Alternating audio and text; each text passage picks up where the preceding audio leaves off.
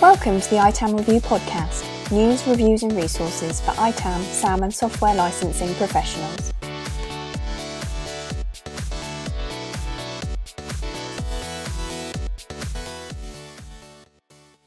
Okay, hello everyone. Welcome to our first monthly news podcast where we're going to discuss some of the stories during the month of, well, the last month. So, in this instance, the month of June, which um, was quite a busy month for us because we had our Wisdom EMEA event in Twickenham, which I think was our biggest one yet. Um, joining me is Rich Gibbons, MD of ITAM Review. Hi, everyone. Nice to be here. Hi, Rich. And AJ, ITAM Industry Analyst for the ITAM Review. Yeah, hi, everyone. Also nice to be here. Some of these things I should have said, both of you don't really need an introduction because most people should know who you are, but good to get that out of the way. So I'll go through the stories that we're going to go through. We're going to go through five today. Some have been we've gone through in the on the website. Some we haven't. Um, so what we're going to do, we're going to look at a little range. So the vendor financials article, we do this once a quarter now, where we look at some of the the, the tier one vendors, see what their quarterly financials say, see if we can kind of garner any information from that. So we'll do that one first. Then we'll move on to an interview we did with Vodafone, about training the next generation of ITAM professionals and looking at kind of degrees and apprenticeships in particular. Um, then we follow on with a report from Crayon, which is kind of looking at kind of the state of IT and ITAM. Um, that will combined with an interview with Hayley Mooney. And then we move on to the quite recent news of IBM acquiring Apptio. And then last but not least, um, someone was crazy enough to have a SAM tattoo put on their arm. So we're going to have a little fun talking about that one. So, all right, we'll kick off. So, vendor financials. I'll I'll summarize some of the points that were in the article. I'm not going to go through the whole lot because there was quite a few. Um, but the ones probably of note, IBM, firstly, so their first results of their financial financial year 23. So the Q1 for that for IBM weren't that great. So there was an increase in most areas, but they're all very small. So just a 0.4% increase to only 14.3 billion in overall revenue. It's a big number, but it's not a very big, big increase. Microsoft, on the other hand, is quite a different story. Um, up 7% per quarter with uh, 52.9 billion net income, which increased 9% to 18.3 billion for the quarter, I believe there was a double digit growth for Office 365 commercial, 14%. Dynamics 365 was up 25 and Azure was up 27. LinkedIn is also growing at 8%. So Azure seems to be is obviously growing, but the, the level of growth is is going down. Um, yet on the other hand, some of their newer products are showing showing more growth here. So Azure Azure Arc is up 15,000 up to 15,000 plus customers, which they say is 150% up from the year on year. Power Platform is up to 33 million monthly active users, and that's a 50% increase year on year. Um, and they say that about 60% of their enterprise customers are buying Teams Phone, Teams Room, and or Teams Premium. So Teams is going great guns. Um, and Satya Nadella also confirmed that the upcoming swathe of AI Copilot releases will be monetized soon. So you'd expect to see some growth in that coming into next year. Um, so, Rich, anything you are you're the uh, notorious BIG of Microsoft licensing. So, anything that kind of stands out there for you? Um, Microsoft. I mean, it's kind of in many ways, you know, same old, same old for Microsoft. They're, they're, they're doing well across the boards. Um, you know, I think last quarter, the so the quarter before, we're talking about the income decreased year on year for the first time in in ages, but that, that's back to being, you know, in uh, in the positive again. Um, you know, 53 billion revenue for the quarter. That that's bigger than Oracle it's bigger than Coca Cola. I think it's bigger than Nike. Uh, so one quarter bigger than the annual revenues. So you know they're mm. they're doing all right for themselves. Um, and then I think, yeah, you know, monetizing teams. We think of teams as being free, but phone rooms and premium, you know, are all additional. Um, and then I think, you know, Copilot were on the verge of that being released, and it's going to, you know, there's a Copilot for everything.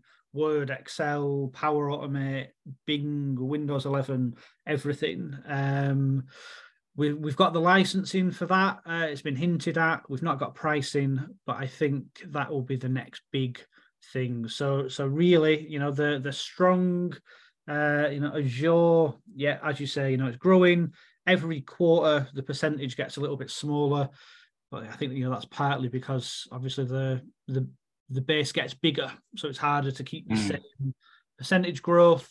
But there was um, with this FTC case that, that's going on with Microsoft at the moment. Um, apparently, some unredacted documents were put up briefly, which some of the news outlets have jumped on, um, which is showing that Azure is is possibly a bit smaller than all the analysts thought. Um, so it'd be interesting to see what what that means for. Oh, interest. Um, so I, th- I think it was saying yes, just under half the size of AWS, um, which isn't quite where people had pegged it. Um, so, so yeah, but all in all, Microsoft, you know, they're they're doing well. They, you know, they're going through a bunch of changes, you know, new products and things. But I think for most customers, it will be, um, you know, similar similar story that they're used to. Interesting. Was that the um the Activision Blizzard acquisition thing? That's yeah, I think it must came out from that. So it's like a gaming acquisition, but they're talking a lot about cloud within that. So uh, yeah, yeah I, I only of... saw it briefly but this morning, um, and like I say, it, yeah, some documents got put up. I think as part of the legal discovery, and, and then yeah. Taken down again. They, they, shouldn't have been there apparently. Um, but yeah, the, there's a few of the the tech, uh, the information. I think is, is the main one that that led with that. So we'll, um, yeah, interesting to see. Interesting. Well, um, there are a few other points that were in that article about Oracle SAP. Um, they're growing uh, mostly in the cloud space, which seems to be a bit of a theme, obviously. Um, and then probably the biggest news cloud wise was Google Cloud is finally profitable, which was how many that only took, only took 15 years. They got there in the end. I suppose whether they can sustain it now. So sales are 7.4 billion and a profit of a meagly 191 million. So, you know, only two and a half percent but that's better than being in the red. So um, it, it, it, does just, seem that they're it does seem that they're sticking with something for once in a while because um, there's been a bit of um, a stink online about Google. They've um, so that they launched Google Domains only last year, um, basically as a domain registrar. Um, mm, really? Sort of, yeah, sort of built into um if you buy if you buy workspace from them then you could buy your domain buy right. google domains also loads of people ported stuff over to google um, and they've just decided, oh, they don't want to do that anymore, um, and they've sold the business to Squarespace. Um, and everyone's like, I've spent months porting domains across to you, some in some cases from Squarespace, and it's now gone back there. And um, you know, so it was a really big launch. You know, um, yeah, uh, it, it, quite a big move. Uh, and for whatever reason, they've gone bored. Sorry, no, not not not exciting and new. Um, Such a strange move, isn't it? It's like 20 years late, we're going to go into domains. Yeah. Oh, no, we're not. Yeah. Actually, we'll just let the established players carry on. Yeah. Yeah.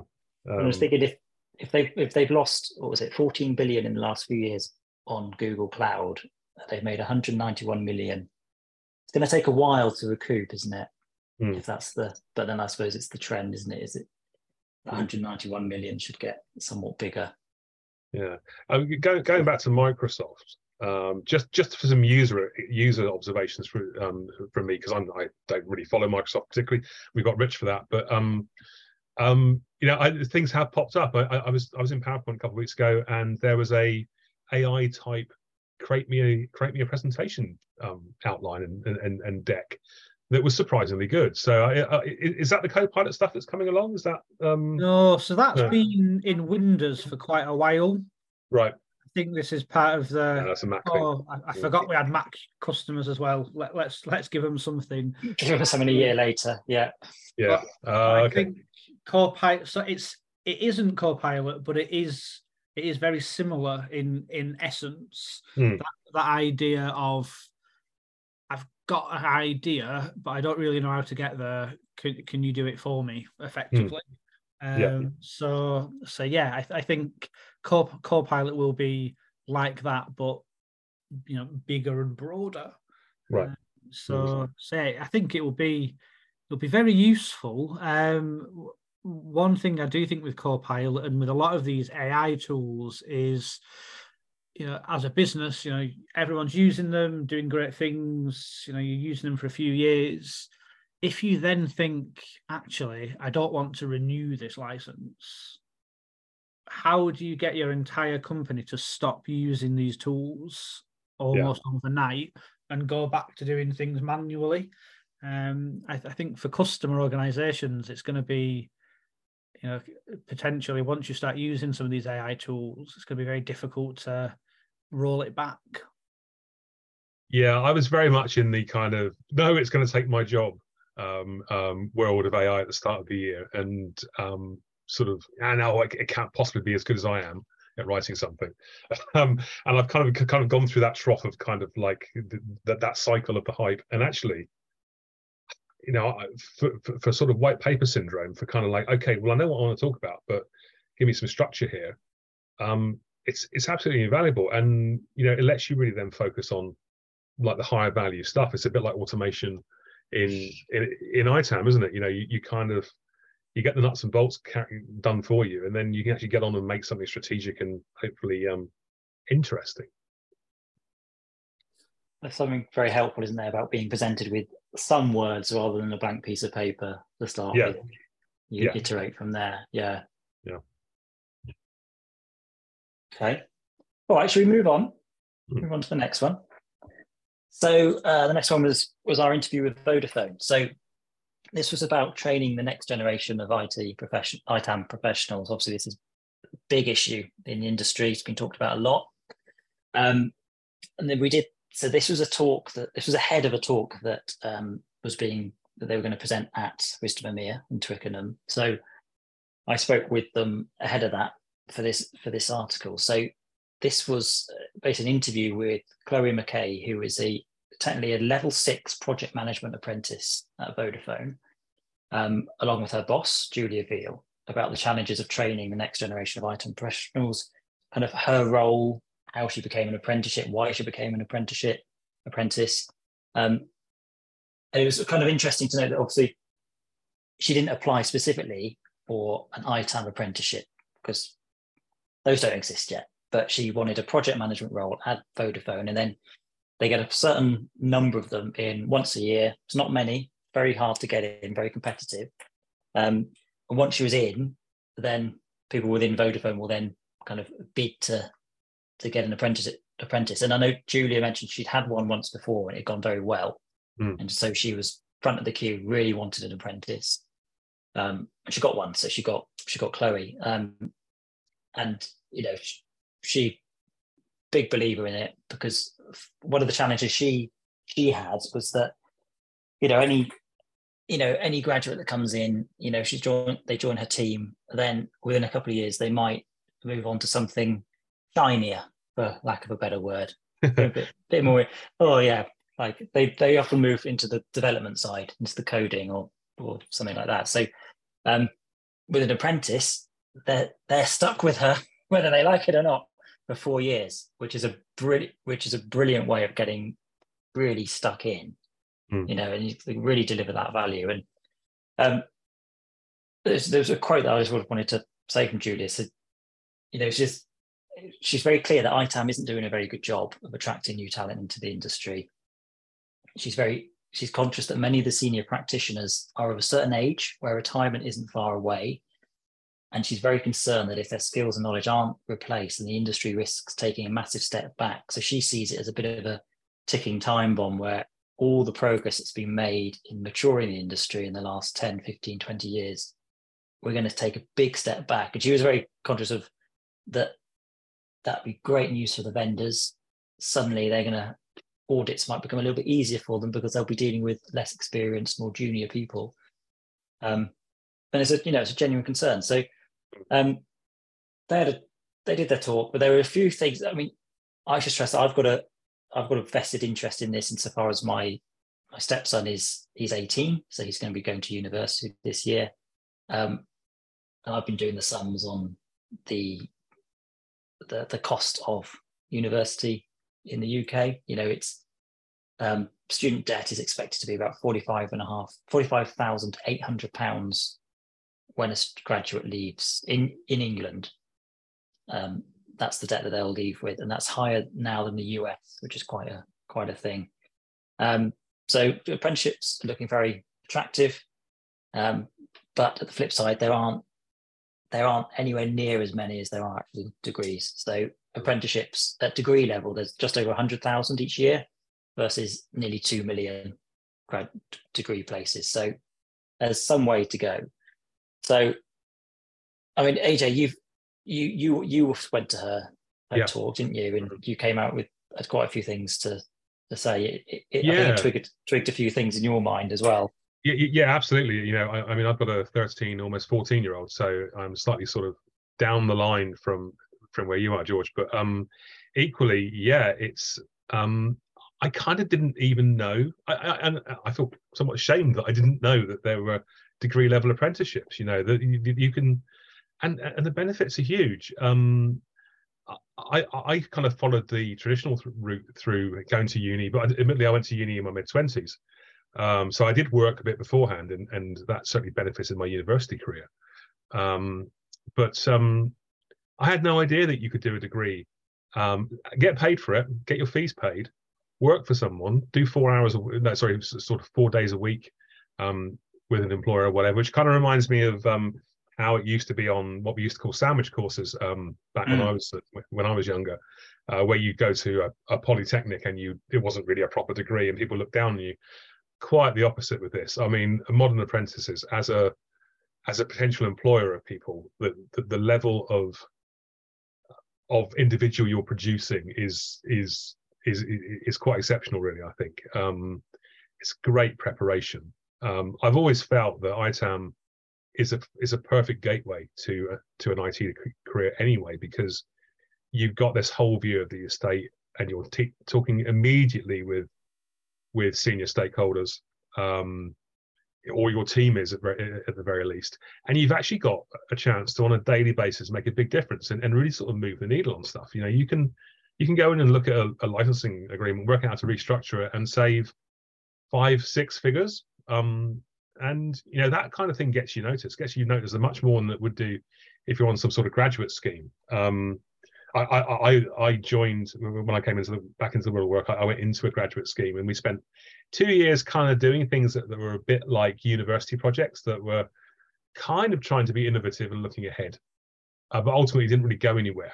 Um, and we just ended up going into the departments that we wanted to work in. And I, I ended up working in IT. Um, as it happened, shortly after that, Julia became my boss um, and um, spent a considerable amount of time uh, telling me how to play nice with people and generally stop being an arrogant, sort of an arrogant graduate. Um, and so, you know, she, she she she does have past form. She she spent most of her career trying to develop um, people and bringing a lot of people through. Um, and she's right there. There is this gap in in the sort of late twenties, early thirties. The, the, the next phase of ITAM pros. I do wonder where they're coming.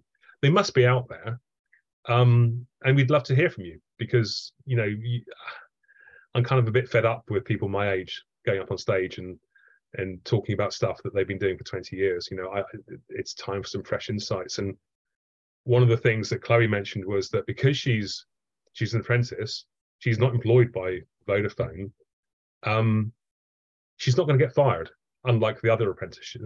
unlike the other apprentice, um, you know, it's it's yeah. She, she she's got a job, so she can be really challenging and and and certainly Julia and the team really appreciate that because you can go and say, well, why are we doing it this way? How about doing it this way? And also, you're getting that kind of current current research into business that you that you do get from university.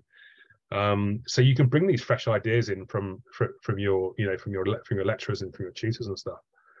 um, and really challenge things. Um, so yeah, I, I mean, I, I, I've suddenly kind of probably restructured my retirement plans almost because I'm thinking, well, I could probably get my son on one of these things. You know, he's and uh, whether he would, uh, he, he's he's already got a bit of a plan, but whether he would go to university, I don't think so. Not not with coming out with that level of debt because. I mean, mm, I think the yeah. the maths the maths has changed things, hasn't it? It's like well, he, when yeah. I I know when I went, it was it was the, the first year that tuition fees became a thing. It was like yes. oh, tuition, and it was a whole nine hundred and fifty pounds a year tuition fees, and we were we were yeah. so cross about it. Not you know we were students who were cross about everything. That's that's just goes with the territory, doesn't it? But yeah. you know, I remember my my total debt was twelve thousand, and that was all accommodation, all tuition fees. Yeah. In a era of low interest rates, so I I remember paying it off and I would see it go down. It would, you know, it'd come off my pay each, each month. Is like, okay, mm. yeah. But it wasn't crippling. That was the thing. I well, yeah, it's yeah, yeah, yeah. I, yeah, I, was much the same. I came out with um oh, probably about 10k of debt, I think, from mm. from memory. But it did definitely impact you at that time when you're you're fresh out of uni and you're thinking, well, it's time to buy a flat and and get on the housing ladder.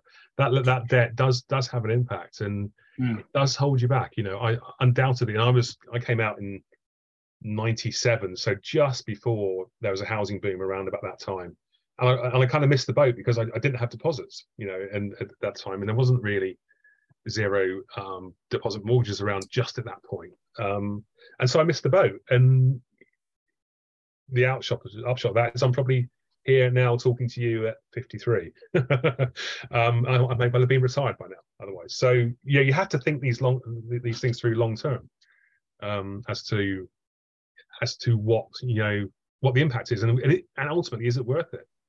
Um, yes, I suppose if you're going into quite some sort of uh, advanced fields, you know, I, I I question the need to go and do a degree level in in business, for example. I mean, I think you're probably better getting that in practical terms on on an mm-hmm. apprenticeship, and then yeah, by all means, go back and do do an MBA.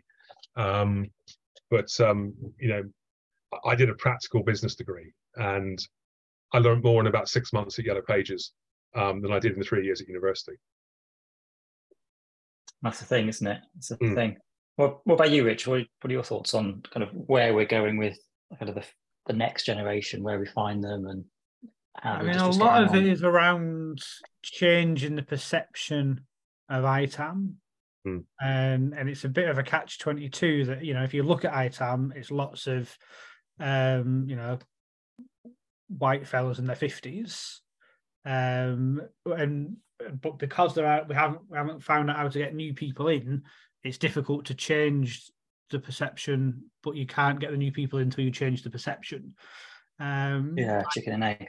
Yeah, but I think you know with cloud, with ITAM becoming more involved in um, you know cost management, cloud technologies, digital transformation, you know there is a real opportunity to position ITAM, you know, move away from the old, you know, counting things in the corner perception, you know, which has, has, hasn't been correct for a long time, but but has stuck for some reason. Um, so you know, it's it's trying to change that and making it, you know, it, it's a business discipline.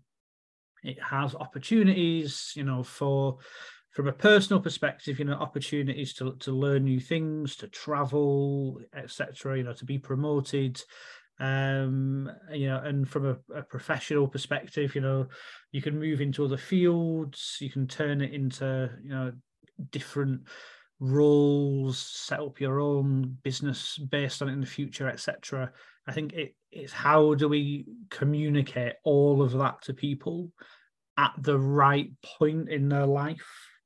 Um you know how do we get it to to younger people um, and yeah, you know, ITAM review, we, we've tried some things, we're, we're trying some other things. Um, and I think you do see kind of, you know, green shoots of, of, you know, we're seeing some new people at the conferences, for example. So it is, it is happening. We just need to, to make sure it's got the momentum to, to keep going. Um, so it, it's uh, yeah, so it's something for everyone to to consider and and try and help with. You know, whether you're a, a consultant, a vendor, a tool provider, an end user. I think you know we all need to work together to um, to, to change that perception and, and get the right message out there. Quite right, quite right. It's funny what we said about perception, and um, people have that that old style perception that ITAM is just the bean counting type thing. When I when I told a friend of mine who's he runs an IT support company, and I told him I was going to a an ITAM conference for two days, he kind of looked at me, thought, "Oh, poor you." it's like, he has this idea.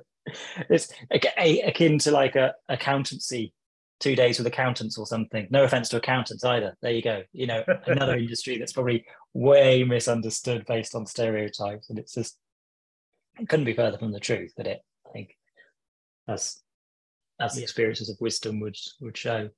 So right. so much energy and growth and things. Yeah, it's just uh yeah, getting getting the the the news out there. You know, I mean, we've we've done some bits recently with Open University. I know we were kind of um, ragging on uh, universities a little bit, but you know we've done some stuff with them to to try and get the message out there for some of the the graduates and people. So so there are are some things happening, but absolutely ideas, suggestions. You know, let us know and we'll we'll see what we can do um, as ITAM review.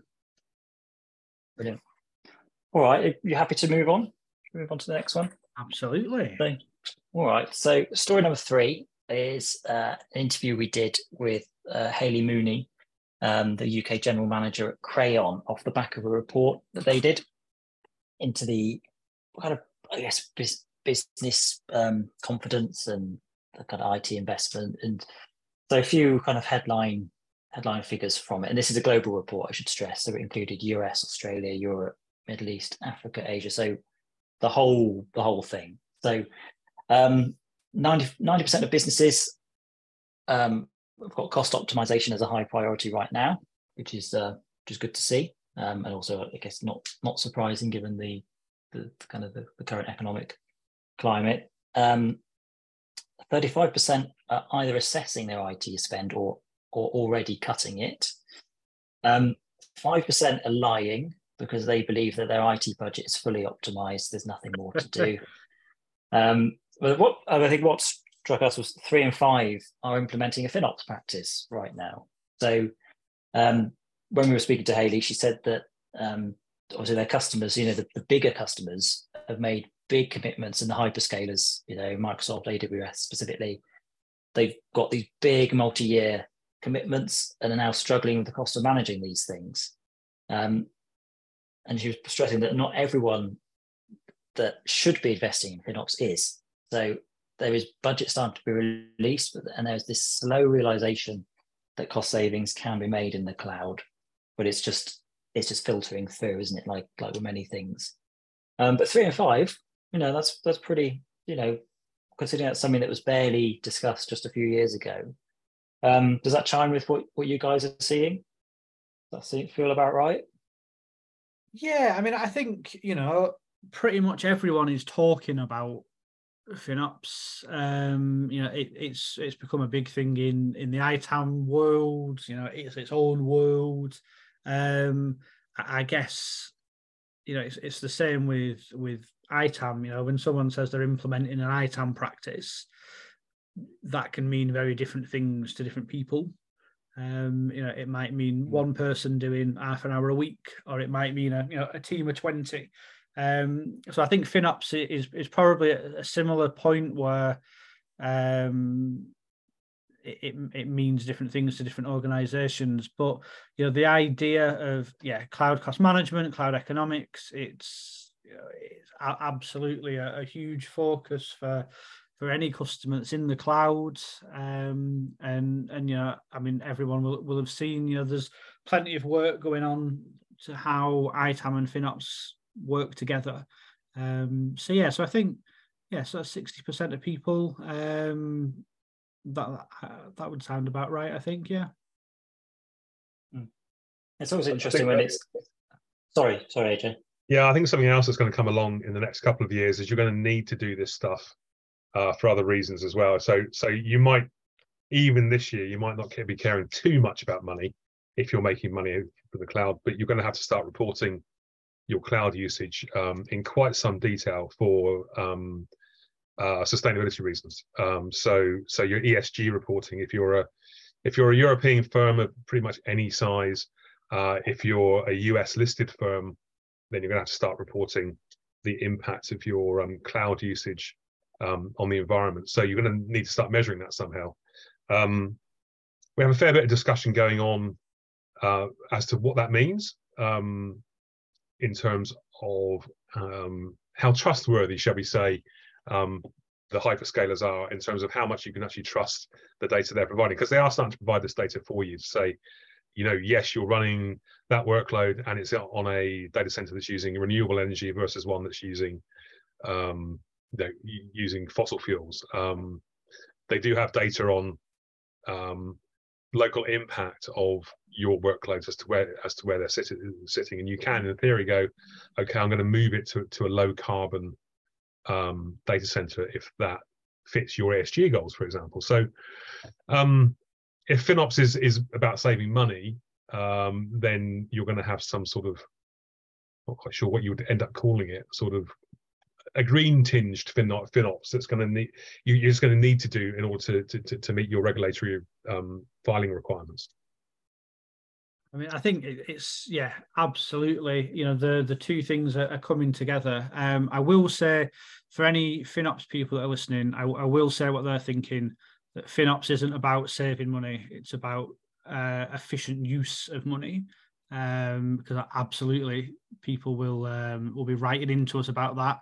Same uh, thing. Spend efficiency, not cost savings. Mm-hmm. I, I, I, um, think it's more to do with the fact that you're going to get this year. I'd imagine you're going to have a push from the bean counters uh, to say we're what no we're, we're chucking perhaps millions at our hyperscaler. What value are we getting for that? And yeah, I, I absolutely agree. You know, it is of course about aligning the, the value you're getting from that cloud and that actually effectively how much you're you're, you're making how much money you're making from it because it's underpinning your business processes. But um, um, that's kind of an abstraction that I can understand that FinOps would like to talk about, but in reality, it's going to be kind of, can you cut that bill, please?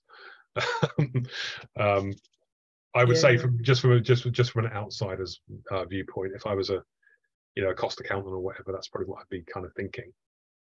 Yeah, absolutely, and I think you know th- this is where lots of the good conversations come about ITAM and FinOps and things that yeah, you know, saying, can you cut that bill? You know, and then on one hand, yep, absolutely, we can. We can turn this stuff off. But then it's that, well, actually, you know, we've reduced the cloud bill, but now our, you know, our streaming service is nine percent less efficient. So we've lost, you know, mm. two percent of our customers, which has cost us seven times more than we saved on the cloud bill.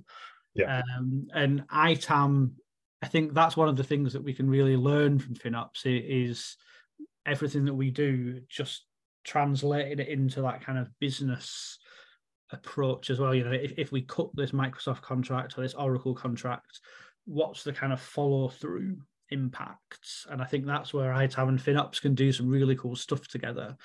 Um, but to, to the point of the, the environmental sustainability piece, absolutely. I mean, there are you know, there's a, a, growing industry, you know, and around cloud sustainability with the data centers, and I think it, it will become a differentiator for some organizations. You know how they look at their cloud usage in terms of of the greenness of it, as you said, AJ.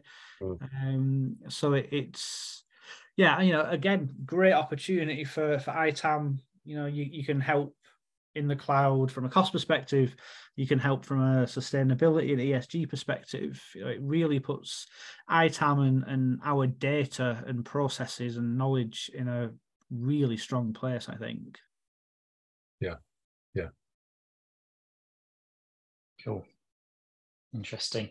I always find it's funny how these this idea that the whole industry has come about of managing cloud costs as if someone wasn't managing it before like we've been investing in cloud for a long, long time.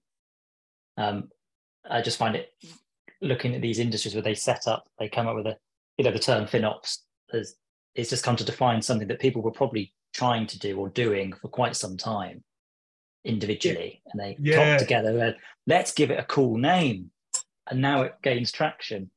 Yeah, it's because it's a bit it's a bit like um what used to be telephony expense management TEM, um, which then became technology expense management, which was kind of ITAM, but only focused on cost. And it did start off by by just looking at your at your phone circuits, and then your you know, it's mostly it tends to be an American concept. So um, phone circuits, local, international, um, you know, coast to coast calling costs. Then it went into cell phones, and then suddenly it works out actually we've got network costs as well. So so we're, we're mm. measuring the cost of our of our lease lines, and now it's it's out doing SaaS and cloud as well. You know, you, you've got this whole sort of separate group of people who are a bit like ITAM but aren't really interested in licensing. They're just doing expense management. Um, so um, yeah, you know, and that's kind of you know, there's we all meet in the middle somewhere, um, and mm. we're, we're we're like the um like the famous um Spider-Man GIF. um, um, so we're basically doing the same thing, uh, just in different views, different, different from different perspectives, but we end up end up in the same place. And I got the idea of tying it all to the to the bottom line of the, the business profitability and mm. the, the operations of the business makes a lot of sense. Mm. Okay. All right. Well, let's move on. Um, news very recent, very recent. So IBM announced its acquisition, was intent to acquire, I should say, um, Apptio. So I think Rich, you um, got wind of this early, and then then it was confirmed, and we got an article out on it this week. Um, so they're acquiring Apptio for 4.6 billion US dollars, um, a sum which represents a 150% return for the current owners, Vista Equity Partners. So Apptio is a big player in cloud optimization. Um, so this appears to be quite a good fit for IBM, um, with them and everyone else pushing towards towards the cloud. So I guess first question: Does this seem like a good fit, Rich? Do you think this makes sense? Um, yeah, I mean, you know, Apptio have got really good pedigree. You know, they've been doing what they call technology business management for, for years. You're looking at the finance side of things. Then they acquired uh, Cloudability a few years ago, and Cloudability are the originators of FinOps. That's where it was where it was mm-hmm. born, if I uh, if I remember correctly. Um, so yeah, Apptio, great company. You know the, the people I know there, you know, absolutely brilliant. Um, and then yeah, you know, IBM, they've been on a very public mission to become a, a cloud company. Uh, you know, they they bought Red Hat for you know 34 billion. They sold off you know what is now Kyndryl um, they bought uh, Cloud a couple of years ago. They bought Turbonomic a couple of years ago. So Apptio, it does seem like quite a logical progression. Um, and, and I would imagine, you know, to, to some degree, it's a, a, service that they can sell. You know, uh, in terms of like licensing, it's absolutely something that their consulting um, can use to power a whole new range um, and also you know new customers new data and insights that they can use across the business. So so yeah you know it makes a lot of sense um that you know that this market this there's lots of acquisitions and consolidations over the last few years. Um so so yeah you know very very sensible. Um it'd be interesting to see what IBM do with it uh, you know, I know some people are are concerned it will just, you know, sort of get lost in the in the bigness of of big blue or, or big purple, as, as, we like to call it now. um, but yeah, I think on paper it looks like a very shrewd move, really. Last but not least, this is I've been looking forward to discussing this one. So, someone has got themselves a SAM tattoo, literally the word SAM tattooed onto their arm. So it's man by the name of Jitendra Desali. He's a software asset manager at RealPage Inc. in India, and he put up a LinkedIn post. I think you saw it, Rich. I think it was a, a short video of um, one of those kind of tattoo unveilings where you have like a soap on the arm and then they scrape it off, and then there's the tattoo underneath. Um, and it was the, literally just I'll I'll describe it um, for those that haven't seen it. It's literally it's the word SAM S In capitals. The kind of space age kind of circle, kind of around it, almost like the the rings of a planet circling around SAM. Um, very cool. It's on his arm, um, and um, we just had to. We, we reached out to him to kind of find out, firstly, if it was real or not, and he confirmed it absolutely 100% was real.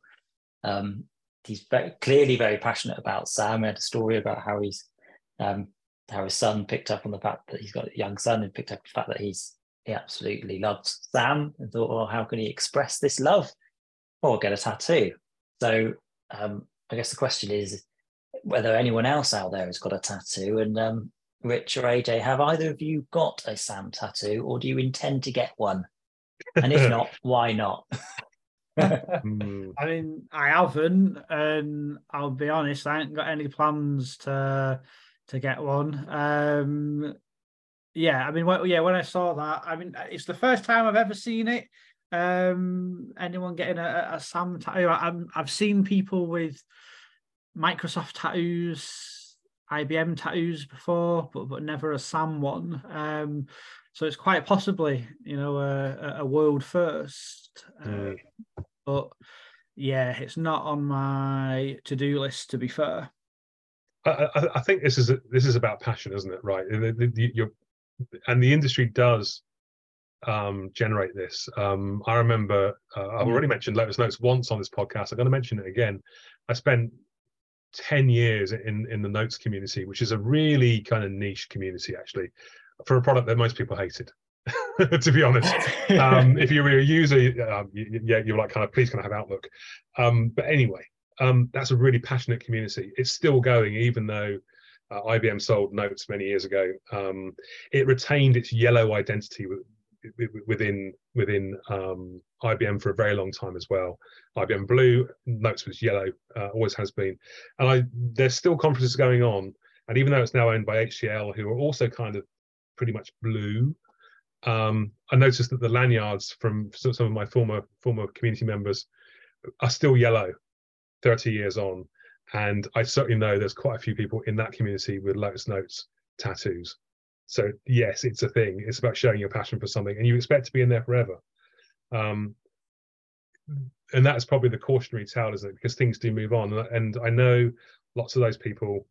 Uh, once Notes was sort of started declining, they were off to, off to other things. And I know quite a few now are like Salesforce developers, or they're working in Zoho, or um, even they've gone fully to the dark side and are now developing power apps for um, for um, Microsoft. um, you know, so careful, careful what you make permanent, I suppose. But it's it's great to show your passion. Yeah, exactly. And, and like you say, the ITAM industry does seem to attract, you know, a real passionate community. And um, it, it, Rich, you mentioned about. Yeah. Sorry to say, Rich mentioned about people having Microsoft tattoos, and that that's you're not one of them. I take it, Rich. Um, no, no. I think I can imagine there's a few people that are surprised that I haven't. Um, but no, you. Uh, I mean, you know, there's like there's liking Microsoft and there's liking Microsoft. um, and that's I, the question is: Do do either of you have tattoos? Full stop. I I don't. It's, no, it's no, not no. Something I would I would do, but no, it's never really. I mean, but then never. But then then you apply things to other things. I you know I was quite heavily into the car culture in my 20s and 30s. And I remember a lot of people driving around with Intel Inside stickers that had been modified for whatever the engine was in their car, for example, mm. um, on, the back of cars. Um, it doesn't quite come into my current sort of uh, leisure pursuits of, of, cycling quite so much because kind of you are the engine. But um, certainly, yeah, the Intel Inside and Windows stickers, I've seen those on cars. Um, and you know, anything that goes on a car, if you're a car enthusiast, means something quite a lot. You know, it's it's not a not a sort of a casual thing to do. So um, yeah, I, have never been one for tattoos. Um, I grew up in Southampton, and tattoos back then were very much a Portsmouth thing. And without getting too much into regional differences, um, right. never the twain shall meet. Really, we don't do um, those. we no, no. It's it's all changed now because you know tattoos are, are very much a, for, had for a different reason. Um, but certainly growing up, it was kind of no, you don't get tattoos because that's a Portsmouth thing. That's a Navy thing, really. You know, that's right. the, that's the difference. Right. Well, we'll just have to throw that out there, and um, if anyone has got a tattoo that's related to SAM, um, we're waiting for the first FinOps tattoo. I think that's that's gotta gotta happen. He'll he'll probably do it actually. Just it, it, probably do It'd be interesting yeah. to find out whether whether it's part and parcel of becoming sort of a member of Oracle's um, global licensing service, the audit team, whether you need to get an Oracle tattoo to to join that That's team. True. That's true. Thing. Wouldn't surprise Rite me. Of passage. Yeah. yeah, yeah. Okay, fantastic. All right, well that, that brings us to the end of, of this this month's podcast. We've got obviously plenty more content on the website. Um, webinars coming up. Anyone got any webinars you want to mention or events coming up? I think we've got a We've got our Microsoft and Oracle um, sort of end of financial year online summit at the, at the, end of July. So me and AJ, you know, we'll be going through financial results for for each of the vendors for Oracle and Microsoft. You know, where have they done well? Where where haven't they? What does this mean for us all in terms of uh, you know risks and opportunities over the next year? Um, so that you know, there's always some some good insights. Um, so, so yeah, that's end of July. Um, and we've got our uh, yeah, Wisdom Unplugged at the London Transport Museum at the end of September as well. Um, so that's all about ITAM and FinOps, that one. Yeah, on my side, um, uh, for those of you who are LISA subscribers um, or, or, interested in subscribing to some training, we've just launched an introduction to software licensing course. Uh, we recognize that we kind of got into the detail on vendors, but we didn't really kind of provide a foundation. So that's just launched this week. Uh, brand new course, couple of hours to to really bring anyone up to speed on how software licenses work. Um, that's coming along. We've got an audit um, course launching as well in July. Um, yeah, so interesting times, and I've uh, I'm I'm mostly kind of thinking I'm off on holiday next week, so um, uh, I'm not thinking too far ahead. But um, yeah, we've just got those couple of things over the line recently, so um, yeah, look out for those if you're a LISA subscriber. Fantastic. All right. Well, thanks everyone. We'll sign off here. Thank you very much, everyone. See you next time.